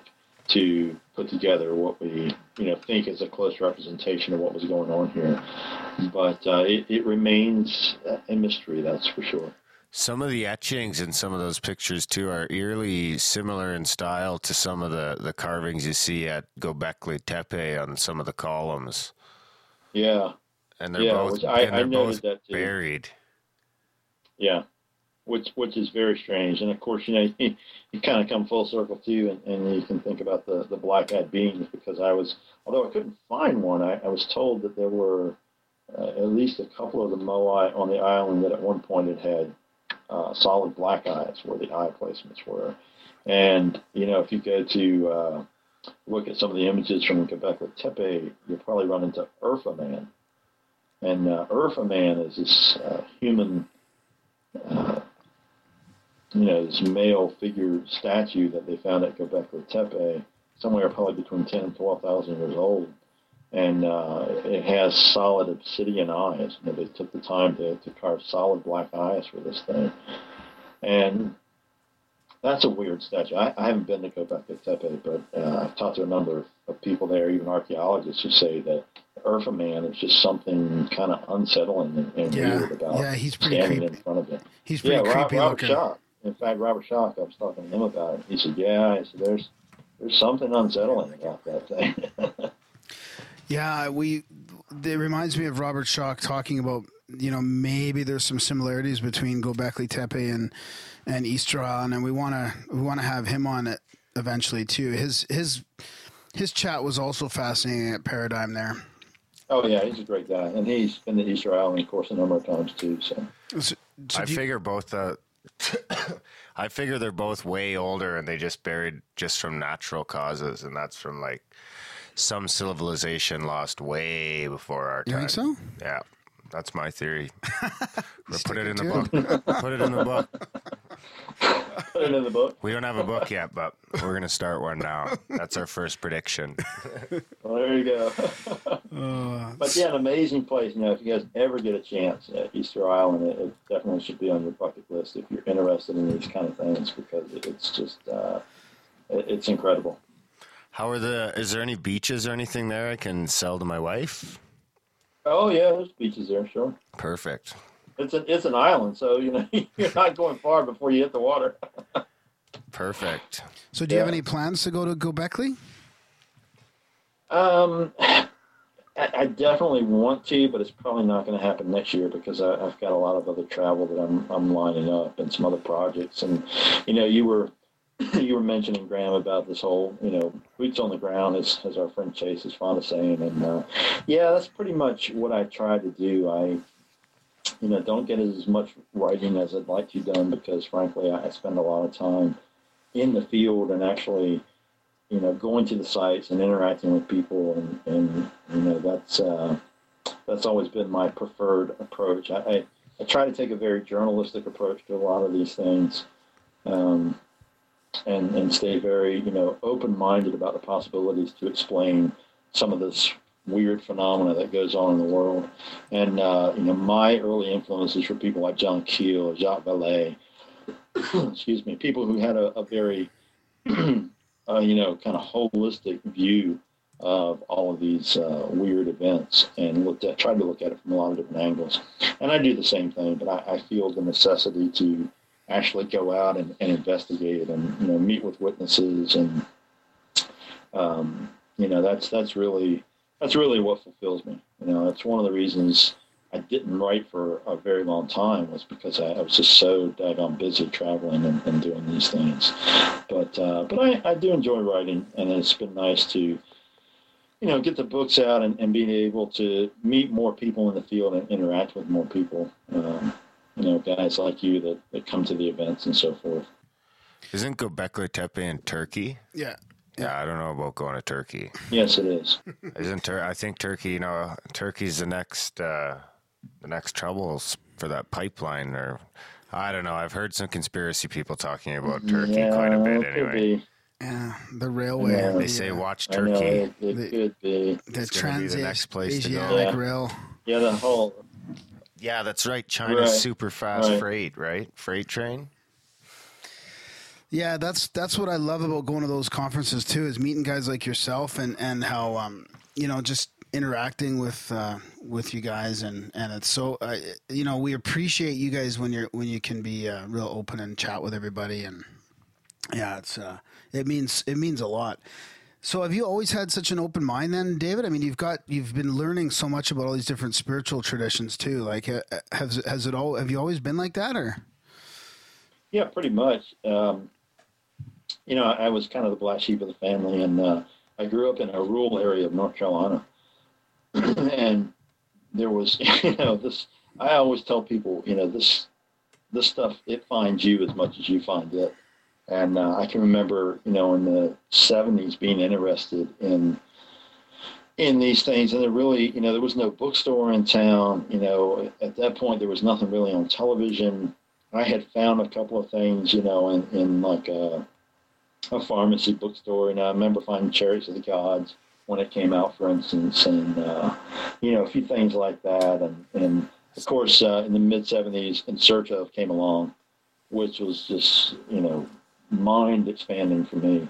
But the the weird story or the synchronistic story that I have from when I was young was that uh, you know living kind of literally in, in this little country town. Uh, these people came and built a house, you know, just a, a couple lots over from us. And when I went over and, and you know met them and started talking to them, it was an elderly couple. And lo and behold, this woman t- turns out to be a spiritualist. Now, she was probably the only spiritualist in that half of North Carolina at the time, you know. And I just, you know, I was like, well, you know, what's a spiritual side? You know, all these questions, and I started talking to her. So I, I started, you know, after school a lot of days, we'd go over and chat with this woman and, and ask her all these questions. And then, of course, one day I, I go over to visit her, and she's reading Fate magazine, you know, and uh, I'm like, what is this? And I've never seen it before. And you know, I pick it up and I'm looking through it, and you know, of course, she she tells me to drop by and visit the next day. And when I did, she presents me with this huge box with, with several years of Fate magazine. And she says, "You know, I don't think I need these anymore. Why don't you take them?" Well, there you go. So, you know, my, my joke to people is that, you know, very mysteriously, I, I was too ill to go to school for the next week or so. And man, hole. I, oh my God, I can remember just barricading in my room and just reading this. And, you know, the whole world opened suddenly because I thought, my God, you know, here's people researching Bigfoot and UFOs and, you know, haunted castles. And, you know, it's, I think I wrote for, wrote away for every damn thing in the back of the magazine that you could get. You know, I just really started plugging into this world, and I thought, geez, man, and it, it's and I've never been the same since. You know, um, as far as the spiritual stuff, you know, I, I was always very interested in and open to that too, and kind of some of the same things happened. You know, when I as I was growing up, I started meeting people who were practicing different traditions and you know, I started learning from different people and uh, you you get into the flow of, of life. It's like Joseph Campbell says, you know, you follow your bliss and everything else falls into place around it. Mhm. And that's exactly what I've always tried to follow and it's always worked for me. And, you know, following those things, I always found myself in these, these, uh, uh, synchronistic moments, you know, where the right person would come along and I'd meet someone and, you know, I'd, I'd, I'd meet someone who'd say, you know, you got to come to this party tonight. There's going to be this, you know, shaman from such and such over there, and you know, just the people I've met and the things I've encountered. Um, you know, it's constantly been like that, and and it's interesting because when I was young, I initially thought that there were sort of two separate things here. One, the whole uh, paranormal field, and, and I use that term very broadly, and, and two, the spiritual side of things with the shamanic traditions and all that. But really, you know, they, they melded together very quickly and very easily for me, and I realized that now a lot of these tribal guys and alternative thinkers, they're they're looking at this phenomena differently because it's part of their culture, and, and you know, they're not closed to the idea of it. You know, they haven't been uh, steamrolled by the, the you know the mass media or the scientific um, you know dogma that says no, this can't be real. So it, it's it's always kept me very open minded, and my approach has always been uh, that way as a result. So besides besides meeting a tulpa, um, anything anything else uh, strange like as far as like pretty hardcore paranormal stuff like UFO sightings or anything like that? I've had a lot of weird experiences to tell you the truth, and uh, you know, slowly over time, I, will let a few of them out there. Uh, there is one in the new book in, in Strange Intruders, and that is that I saw a grinning man. Now, do you guys know what what a, the grinning man is? I don't think I do. I don't. I'm just learning as we speak. And he is fast on that Google. I mean, besides besides being a man that's grinning, um, tell us more. Well, the original story came from Ooh, uh, well, another one of the creepy one. Ah, oh. yeah, it's another creepy one. Uh, in um, in New Jersey, there was a, a flap of UFO sightings, and these two boys spotted this bizarre figure as they were walking home one night, and uh, he was very tall. He was wearing what was described as a green jumpsuit with a bright silver belt, and he had this just bizarrely large grin. Like the Joker. It sounds like the Joker. Like the Joker is very unsettling. So, uh, what happened for me was that I was uh, I was driving with this friend of mine in uh, North Carolina, and we were on this this very rural road. There's you know a farmhouse maybe every you know quite a few miles between each one. Uh, but for the most part, you'd come to these long stretches where there would be nothing, uh, just woods, you know, dense woods. So we're driving along, and my friend's name was Tom. He was driving the car.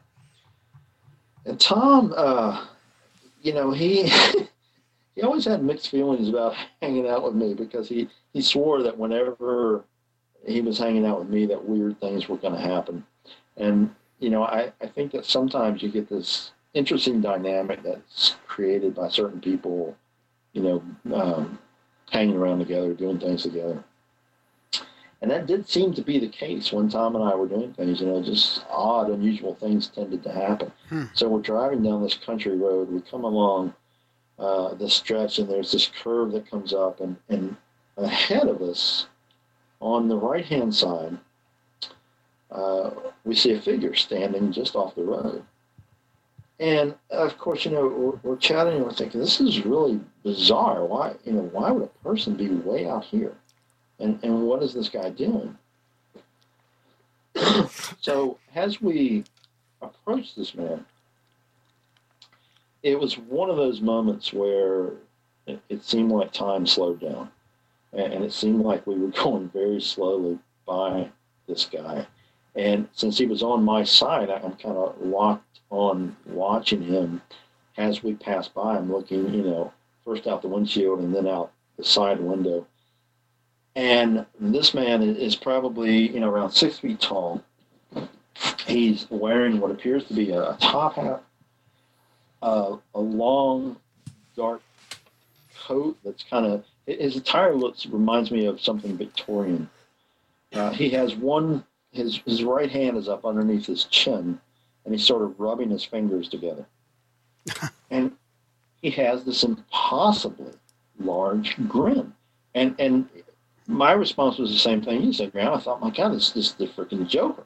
You know, it, it's it's this distorted uh, smile.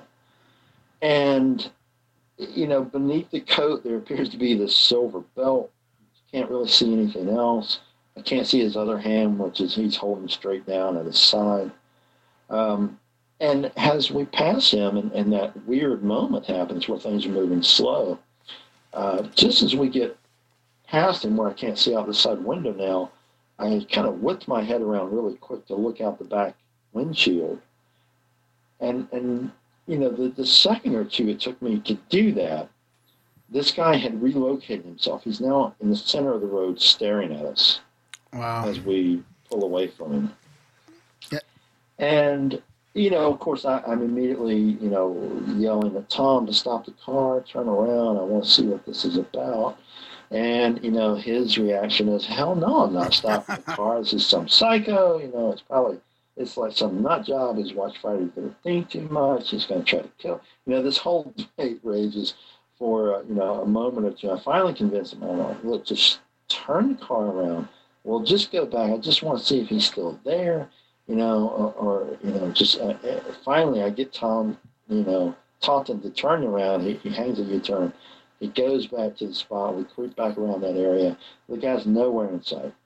And uh, of course, as soon as we got close enough, I jumped out of the car, which really drove Tom mad. And he's yelling and screaming, he's going to leave me. I better get back in the car. But I had to look around. I had to see, you know. And uh, there, there's really there's there's nowhere this guy could have went. The woods are very dense, and especially someone dressed like that. It's not going to pick their way through the trees very easily. There's no sign that he was there other than some of the the uh, weeds being mashed down a little bit where he was standing, and there's just nothing else. So you know that was uh, that was a really bizarre incident. Again, it's one of those things that it, it's creepy but subtle at the same time and and that makes it almost you know more unnerving. And, and Tom So saw it- the same thing. Yeah, oh yeah, he saw it. Hmm. Yeah, Yeah. his description was exactly the same afterwards, and uh, you know, we later on uh, there was um, there was a storm that night. For instance, there was uh, uh, some UFO sightings in the area, and you know some other strange things. The house next door to Tom's was hit by lightning, and you know just some bizarre things. And I, I later, you know, it's one of those things that I've, I've went back to a number of times and tried to dig more and find more information. And years later, when I talked to John Keel about it, he, he had reported uh, quite a number of, of grinning men. And, uh, you know, Keel told me, he said, you just, he says, you just have to, to dig more because I guarantee you'll find more UFO sightings. And uh, he was right. You know, when, when I went back even a, a few years later and addressed it again and, and started looking at the time frame and expanding the search out a little bit, there were a number of UFO sightings in that area. And, uh, you know, there were a few other weird incidents that I found. There was a woman who saw a, uh, what she described as, as a hobo clown running across the road. And I thought, wow, that's kind of curious because that sounds very similar to, you know, the type of thing we're looking at here with these grinning men. Hmm. And uh, they're just bizarre figures. They show up. You know, there's actually quite a few reports of them, uh, people that have encountered them, and, and they, they seem to be humanoid, but they don't quite act, you know, right either. And, and there's some things that are distort, distorted, like this uh, incredibly large grin that they display. Hmm. Hence, the, hence the name. Maybe just a happy guy. In the middle of nowhere. Yeah. In the middle of nowhere. Yeah. Um, so in all your research and everything, you're you're looking into quite a bit of spooky shit. So, um, what does it take to scare David Weatherly?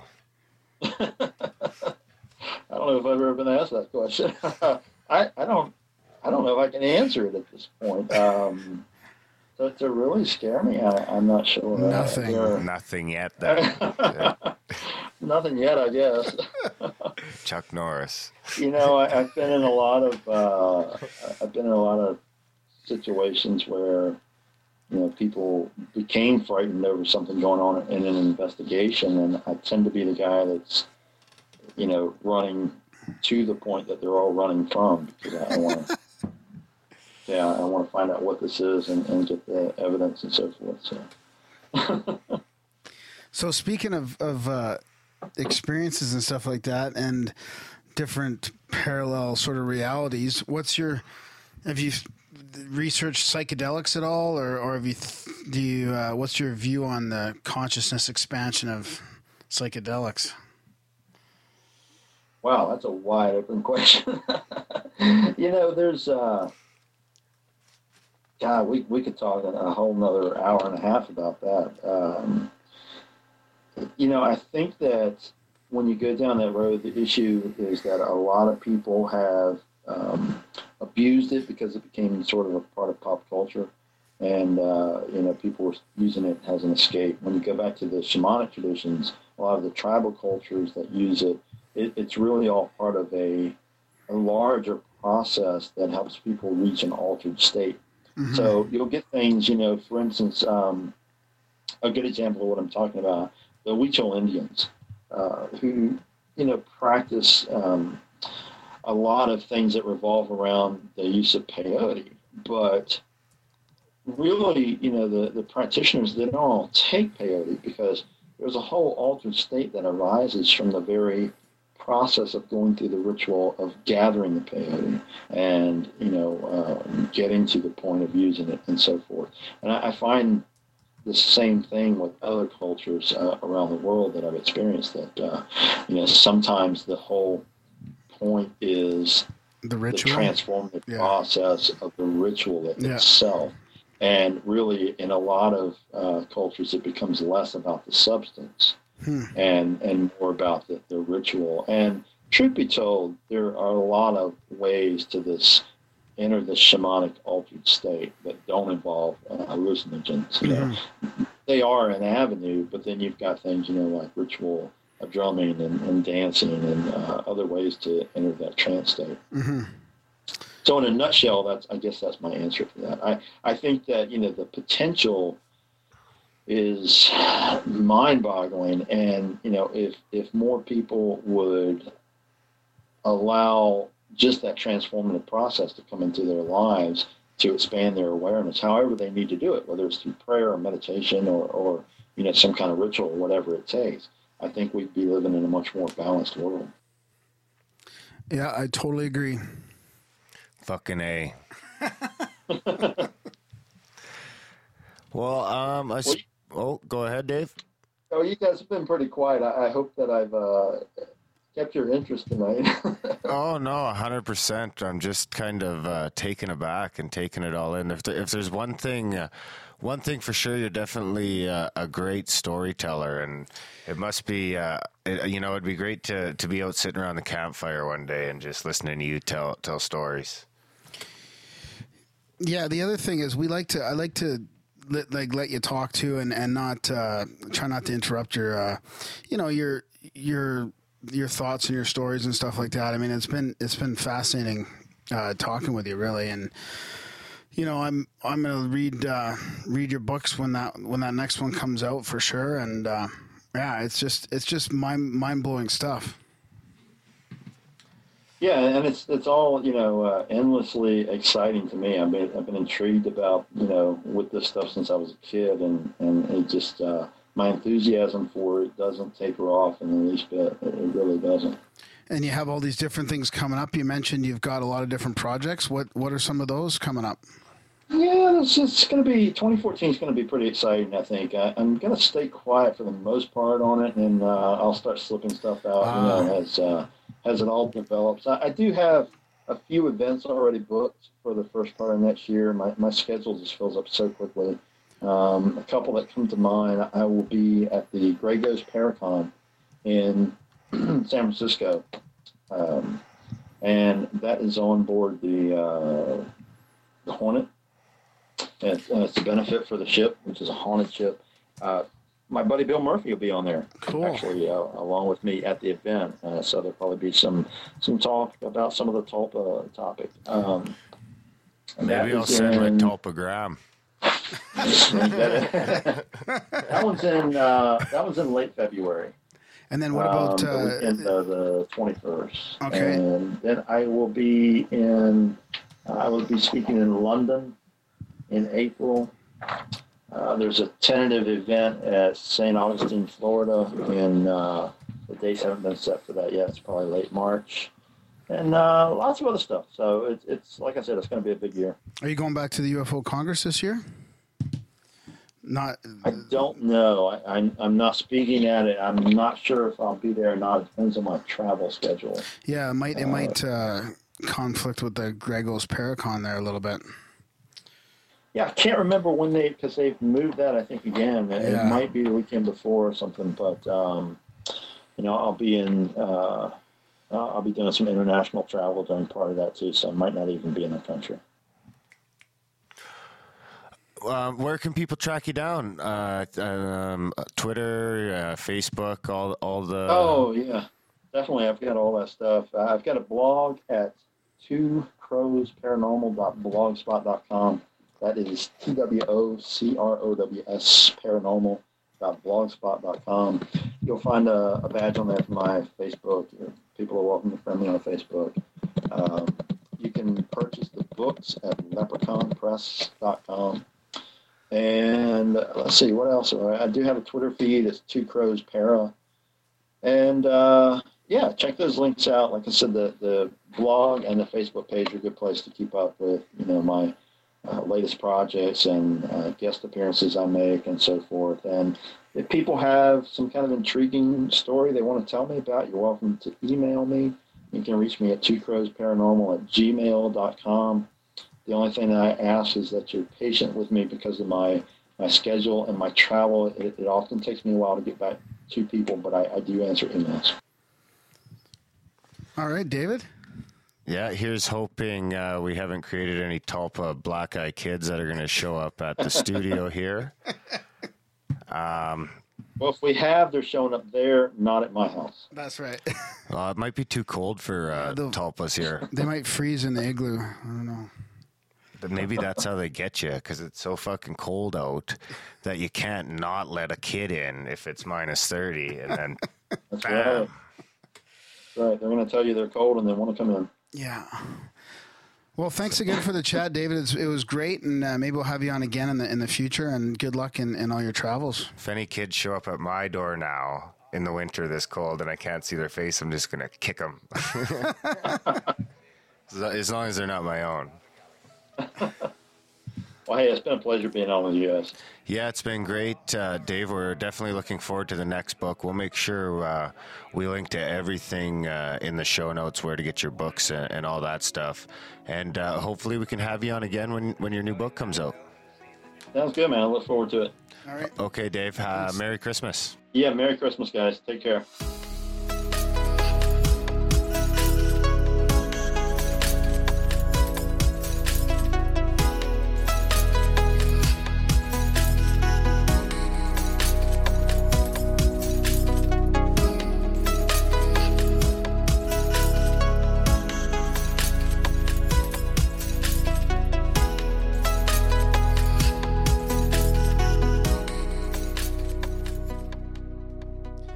Our conversation with David Weatherly. What'd you think, buddy?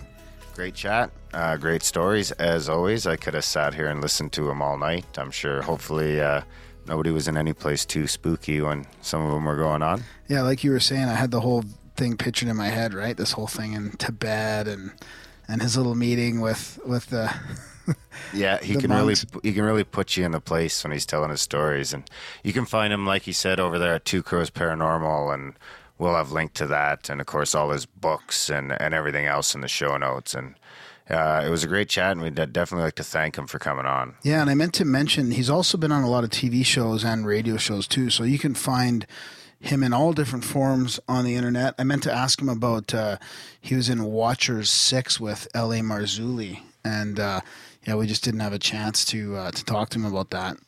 Yeah, but I'm sure we'll get to it next time because uh, we'll have him on when the, when his new book pops out for sure. If he if he wants to come back and and and regale us a little more and some campfire tales. Yeah, for sure. And I definitely recommend like the Black Eyed Kids book is great. Like I say, it's their short ten page chapters, and you can kind of chip away at it uh, and give yourself a little spook before bed if that's what floats your boat. So we got lots of guests coming on, and uh, after in the new year here, January, February, lots of different options. Um, Yeah, starting our first full year at uh, Grimerica. right? Yeah, we're just over seven months now, right? Yeah, well, yeah, it's actually pretty well the anniversary of the opening of the website is is this Saturday, Yeah, right. the twenty first. The Yeah. website's a year old, and the podcast is May twenty first. How it's changed already, eh? Crazy. Yeah, it's, a growing machine. So if you want to uh, get a hold of us, you can email at us at uh, info at grimerica dot. There's no info at grimerica.com. Is there not There's anymore? feedback at grimerica.ca and uh, Darren at grimerica.com. And Graham at grimerica.com. Yeah, you can find us on Twitter at Grimerica and uh, Facebook is Grimerica as well. So, Like and us. Uh, yeah, like us on Facebook. Write us a review. We haven't given a call out for reviews in a while, but iTunes reviews are are, are a big help. So, if you can, go write us a review and, and throw some Grimerica in somebody's face for Christmas. Thanks again to David Weatherly. Yeah, and thanks to RPJ for coming on as well. Um, as always, guys, we'll have links to all these guys, uh, stuff we talked about, and all their books and and everything else, uh, all the music you heard, and in the show notes. in the show notes. All right, buddy. Have a good Christmas. Yeah, Merry Christmas, guys.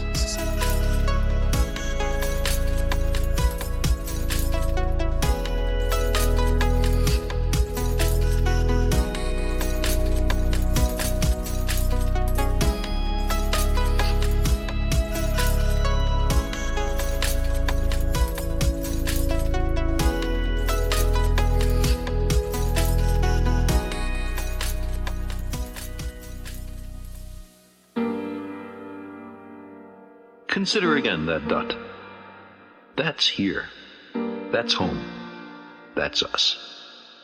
On it, everyone you love, everyone you know, everyone you ever heard of, every human being who ever was, lived out their lives.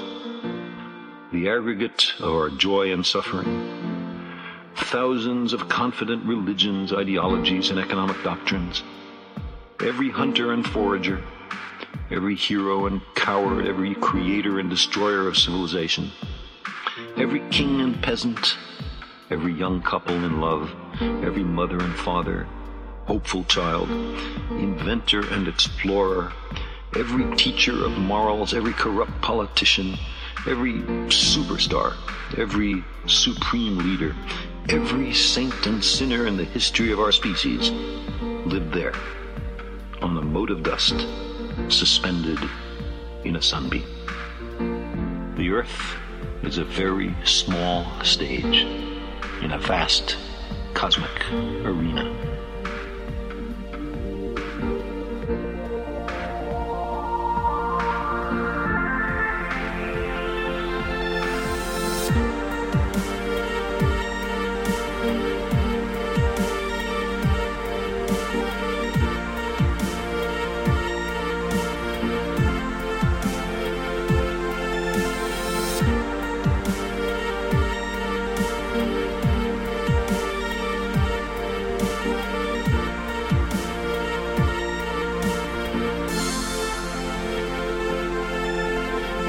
Our posturings, our imagined self importance, the delusion that we have some privileged position in the universe are challenged by this point of pale light.